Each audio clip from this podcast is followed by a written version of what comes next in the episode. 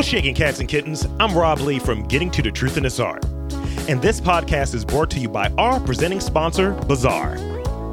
Bazaar is a gift shop for those seeking the strange and unusual. Got morbid curiosity? Got an interest in natural history? Bazaar's got you covered. Bazaar specializes in antique medical equipment, jewelry, prints, funerary antiques, and many other morbid gifts. The inventory is ever-changing. I'm wearing a great death's head moth pin, and I'm enjoying this hand-poured candle called Overgrown Cemetery. It's great. It has the studio smelling awesome. Head on over to 3534 Chestnut Avenue in Baltimore, Sydenham's neighborhood, and see what they got to offer at Bazaar. Tell them Rob Lee sent you. Welcome to Getting to the Truth in Its Art. I am your host, Rob Lee, and today's guest is a visual artist, live painter, arts educator, and muralist. Originally from Detroit, Michigan, we have Chris Batten. Welcome to the podcast. Well, what's up? What's up? Definitely delighted to be here, honored to be on the podcast, and looking forward to the conversation. Yeah, I'm glad we were talking a little bit before we got started with this. I was like, how'd you find me? It's like, I don't know. I'm out there. I'm tapped in. My ear's dirty because I got into the streets. Actually, it's covered in paint because I got into the art street. Yeah, let's go. But yeah, it's cool to kind of, it's always interesting to talk to people who have moved in because they have a different relationship to Baltimore, which ultimately this pod is about. So we'll kind of talk about that a little bit, but let's get into it. I gave that 30, maybe 40, because I get further out, that 40,000 foot view of what your creative outlet is and what your creative interest is. Describe your work for us. So I actually function in two worlds. I'm an abstract painter and a representational painter, which some artists do that, a lot don't. It is a risky thing to do in terms of the art world, but I use one to inform the other. So I'll work on a series of abstract paintings and then use the discoveries from those to influence my representational paintings. So my work is about political issues, just everyday life. Mm-hmm. A little bit of everything, . For those who are uninitiated, speak more on I understand abstract a little bit more, but speak on the representational side. Is that more of like the opposite, the antithesis of abstract, or like, how would you describe that? I primarily paint people, in my representational work. So gotcha. A lot of paintings, I think all of my representational paintings have a person in them. So, okay. Yeah. Well. I mean, I like when you talk to someone that's like a black painter or what have you. It's like, yeah, your browns are great. You get the browns right because not everybody does, man. Look at some old anime or pop art. You're like, oh yeah, man, it's just one shade. It's not great, brother. So, you touched on. You touched on maybe some of the political things. I noticed that in reading over some of your stuff and looking at some of your stuff, one, straight up, your work is great. I dig it. So in it, you touched on, it has like that political thing there. It has just kind of what's on your mind at times or what have you, how you want to depict it.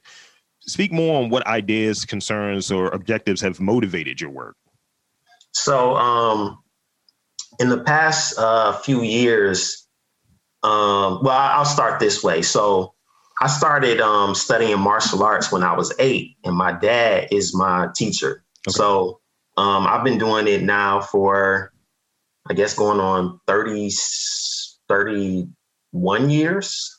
I've been studying martial arts, and there's just a lot of philosophy that I've gained from doing martial arts, a lot of understanding of not only myself, but the world outside of myself. And what I began to think about over the past few years is realizing that this notion of fighting is something that extends beyond just like physical combat. It's like, it's something that you can do not only physically, but conceptually. And the human condition puts us in a situation where we all have to fight for or against something. So my work is about that, is chronicling the fights that we all either choose to take on, or in some cases are circumstantially forced to take on. So yeah, that's been my focus for the past few years. Like, just to give you an example, I started a series a couple of years ago called No Play Fighting. Yeah. And in that series, I chronicled people who I felt were fighters, and kind of the fights that they had chosen to lead. So I'm an educator. So I painted a couple of educators. I painted an artist friend of mine who does a lot of activism outside of his practice. I went to a Baltimore ceasefire rally, which was like incredible. I mean, man, it was incredible. So I painted a scene from that. I mean, just different fights that I see people leading, and you know, I just want people to get from the work that, you know, you're not in this alone. You know, we all have these things to contend with. So you know. What was the martial art, by the way? I study a style called goatee. It's pretty rare. It's a Chinese style, but it's a grappling style. But whereas in something like jujitsu, the ground is the first resort. For us, it's last resort. Oh, so okay, yeah, gotcha. Maybe a conversation for a later time. So I'll skip ahead because I don't want to leave that point about the fight being a theme, right? So what's your take on the importance, or describe the importance of checking in to oneself and to know that we're always fighting, whether it be with ourselves or outside or any of those things? Why is it important to always check in with yourself to know that there is a fight? Don't think that because things feel sweet that there is not a fight, that we shouldn't be complacent. We should kind of be alert of things. What are your thoughts around that? Yeah, I think introspection is necessary. And the funny thing about that is I feel like these times have really forced that on people. You know, with us being isolated so much as we have been for the past, you know, year or so, yeah, it's kind of forcing us to look inside, which is a good thing. But yeah, I just think it's a necessity for growth. Like, I mean, it's the only way you're gonna grow if you fight those, you know, say negative tendencies that you've had to, you know, say, I don't know, sabotage opportunities in your life, for example. Like you have to fight against those things, or yeah, you're not going to grow. And I mean, you know, this is just my personal opinion, but I feel like the purpose of life is for us to grow, to not be the same as we were the day before. Yeah, so I think it's very important to recognize that, and just don't allow yourself to grow complacent, because essentially the world's not going to let you be complacent. Yeah. I mean, that's what I've learned. I think I go back on to the in a very general overview sense of some of the things you talk about in like therapy. And you have the F's, you know, fight, flight, and there are some other ones. One might be a four-letter word, another one might be you know, used different ways. And I think the primal ones are fight or flight, and flight is fear. And you know, you're running away for whatever reason. But I think for me, my natural inclination is to fight, and because I'm always thinking, and it's like, nah, that's a way to do this. That's a way to get past this. That's a way to get past this challenge. And I think when you're able to see that and understand that, it enables you to navigate through life in a different way. And the reason that I think it's important to touch on that is because, as you touched on, it's been the better part of the last year. You're sitting there in your own juices, just doing. And there's been a lot of things that have happened, especially for people that look like you and me over the last year. Oh, yeah. So, yeah. And I think for the people that got out there, especially just being out there and not posting about it, but really being about it, they're fighting. They're fighting in spite of a pandemic. They're fighting in spite of just everything sucks. We don't know what's happening. And they're just fighting me for what's right. And that's important to know why you're doing it and what you're doing. So stepping back, you touched on representation on abstract. So what other maybe artistic movements or artists maybe have had an influence on you or that you admire? So, I mean, the list is like miles long, but I'll try to keep this like kind of, concise, here.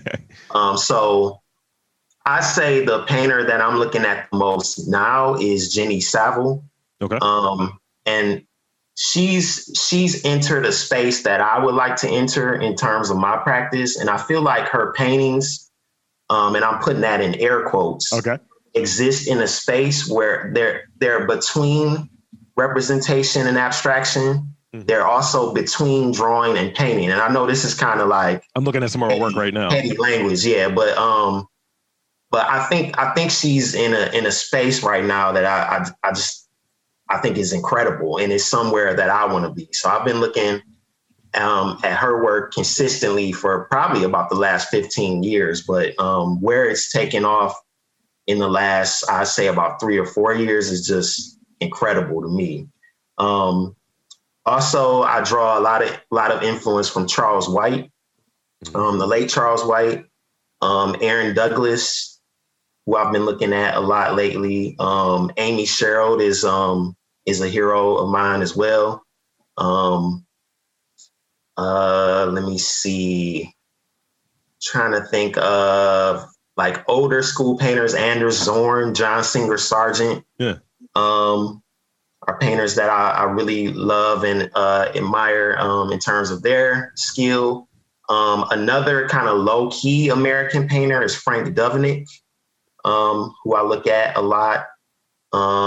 Henry Ossawa Tanner.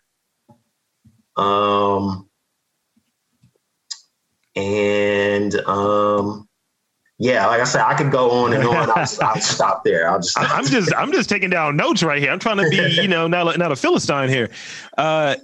So, because one of the things I've noticed recently, that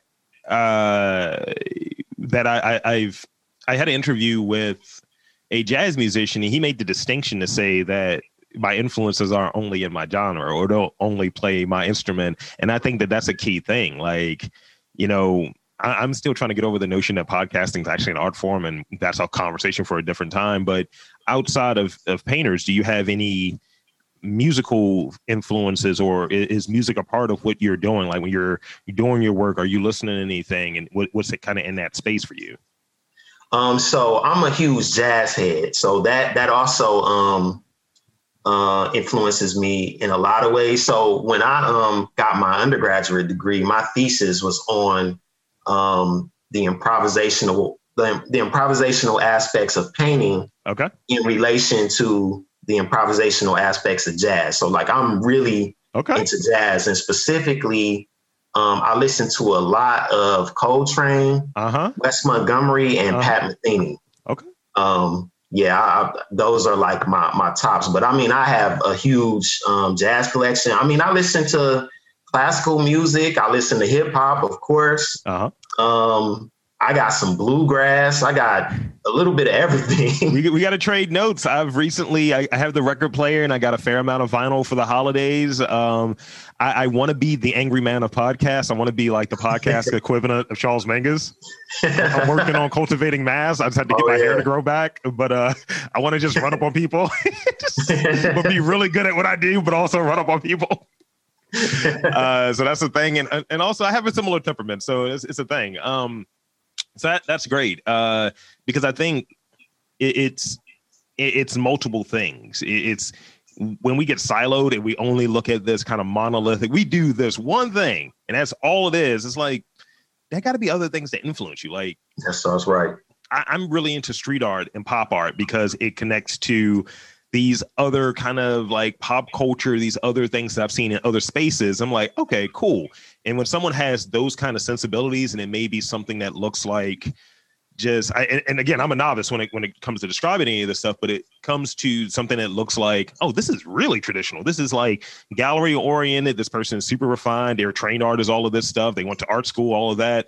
But you see that sensibility in there. It's like, all right, I can have a beer with you. I can rock with you. Yeah. And that's what I look for sometimes. And I think it shows that kind of carryover that this person is an observer. And when you describe like the music, like this is what you're into, I dig it. And it has to have some reflection in the work that you're doing. I think it has that classical sense to it.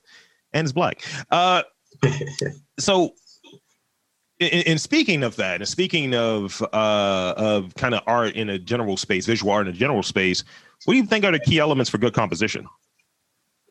That's a really, really good question. It's a ball buster. It comes out of nowhere, doesn't it? Wow.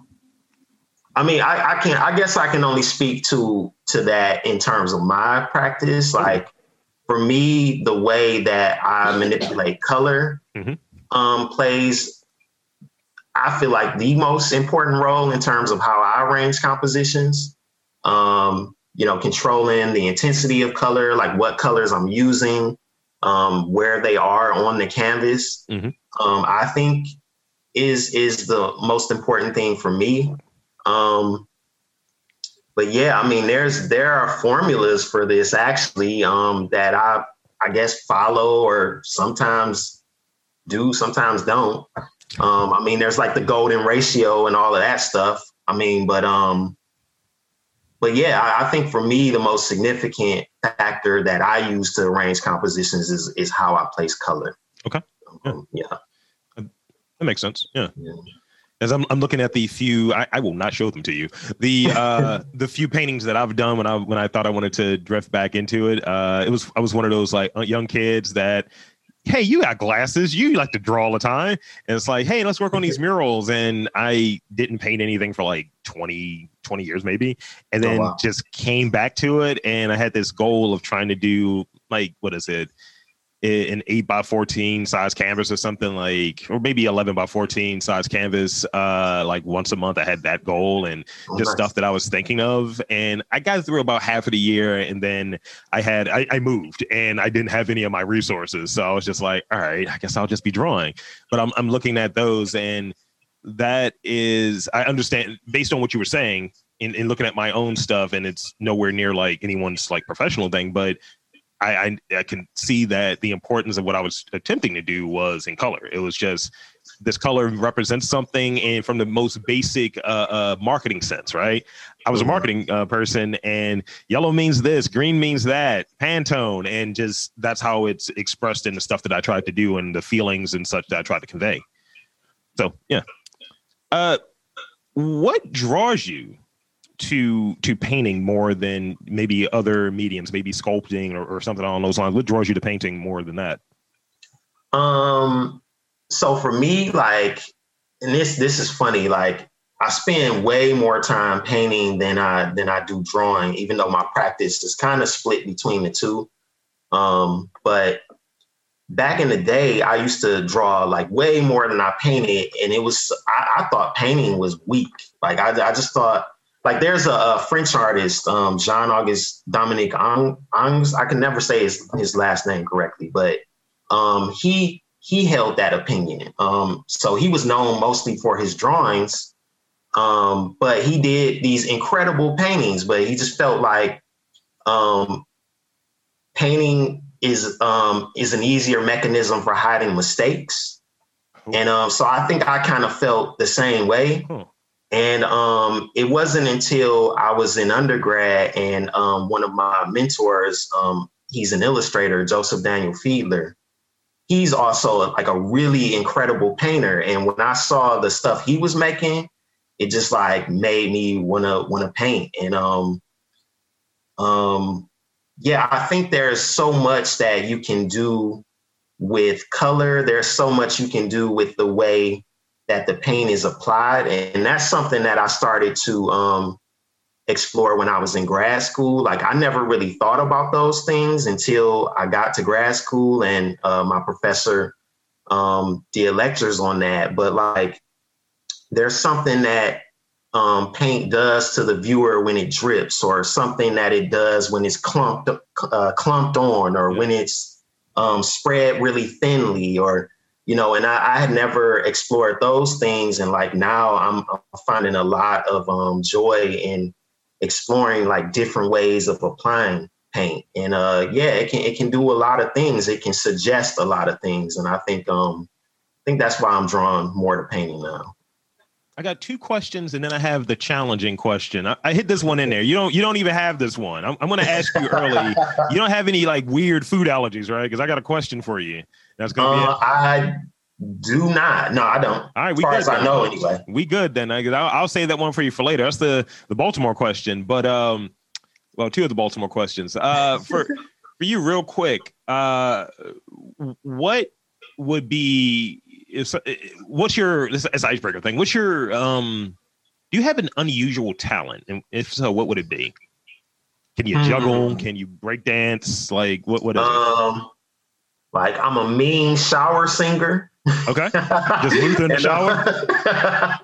And then also, but no, seriously. So I used to, when I was 5, my uncle, introduced me to steel tip darts. And so I'm like an expert darter. Like, I used to be like nationally rated. Oh, wow.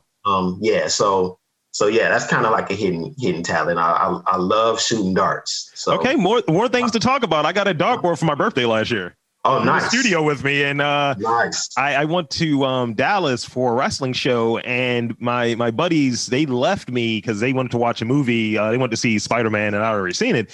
And, so we had like a layover like period of time. So I just went to a bar, and I just, like play darts for like 2 hours. And I was like, yeah, I don't know if you watch baseball, but whenever there's like a smooth, like Caribbean pitcher, he has the hat cocked at an angle. Oh, yeah. And I was throwing it like I was in like a Dominican pitcher. And I was like, all right, I'm a little bit too cool with this. I'm gonna hit somebody. So that is that. So you've been here. How long have you lived in Baltimore? 5 going on 6 years. So yeah, I moved here in August of 2015. Okay, uh-huh. So you came at a very interesting time in this. Yes. Yes. So what would you say is maybe, let's say, 2 to 3 interesting traits about art in Baltimore that you've noticed in being here for the last 5-6 years? Like, I like the sense of community here. Like people are like, artists here are just really cool, like very approachable, like, you know, no, like there aren't very many people walking around with their noses in the air, you know, like, yeah, it's like, I put my nose up. And I like that, you know, that's one thing that I've become, particularly fond of since I've been here. Also, like, I mean, there are just like artists that are like really, really innovative here. Like, people just doing things that I've like never seen before, you know, and I come from a pretty large art scene in Detroit. And yeah, I've seen some things here I've never seen before. I mean, just like very interesting and inspiring things in terms of creativity here. And then last, I would say, I like the way, I think it's interesting how people are turning these, what I would consider to be unconventional spaces, into gallery spaces, like, you know, like their homes, or, you know, they're opening up parts of their home as galleries or things like that. Like, I think that's amazing too, you know, like Waller, right? Yeah. Yeah. I mean, or, there's this, other gallery that I went to, there's Waller. There's this one called Blue Door, Gallery Blue Door. That's like that. Yeah, there's a few others that I've kind of like stumbled into, and I think that's awesome. Building codes be damned. We're getting this art out here. All right. So now here's the ballbuster question. This is the one that might get you kicked out of Baltimore, man. I'm sorry. I got to do it. You know, I like, it's like that scene from American Gangster when he's like, look, you come here, you got to let me know before you come across that bridge. That's the way I treat it. You come across the inner harbor, I don't know how you're going to get here. All right. So your chicken box. What is on your chicken box? What are three things that's in it? I understand you got the fries, you got the chicken, obviously. What goes on your chicken in fries?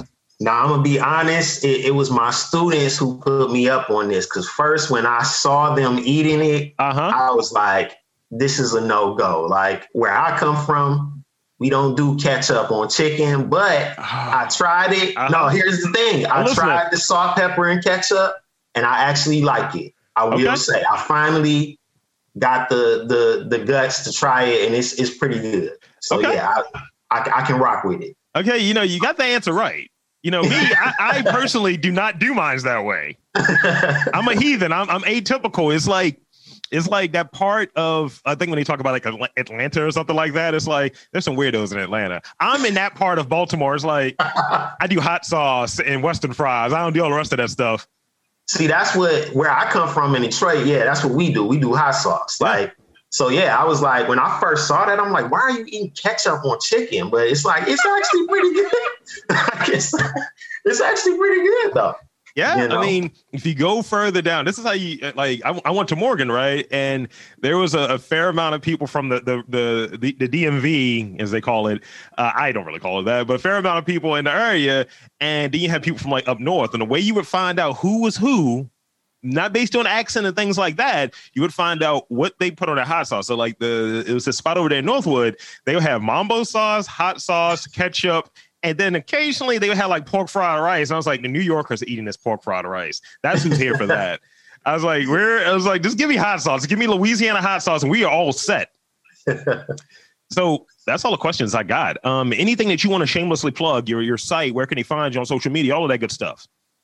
So my website is cbatten.com. So that's C as in Charlie, batten.com. And then my Instagram handle is at cbattenart. So that's all one word. So yeah. Other than that, I'm super excited because I just got juried into New American Paintings. So I just want to put that out there. Congrats. I'm super geeked about that. So, yeah, I think that issue will come out at the beginning of June. It's the South issue number 154, I think is the name of it. So look out for that. Oh, yeah. And yeah, that's it. So I want to thank you again for coming on this podcast. This has been a treat. Yeah, man. Like I say, I can't thank you enough for having me. You know, I really enjoy, you know, talking about art and yeah, you know, just being a part of what you're doing, man, it's an honor. So. Much appreciated. So for Christopher Batten, Chris Batten, I am Rob Lee, saying that there is art in and around Baltimore. You just got to look for it.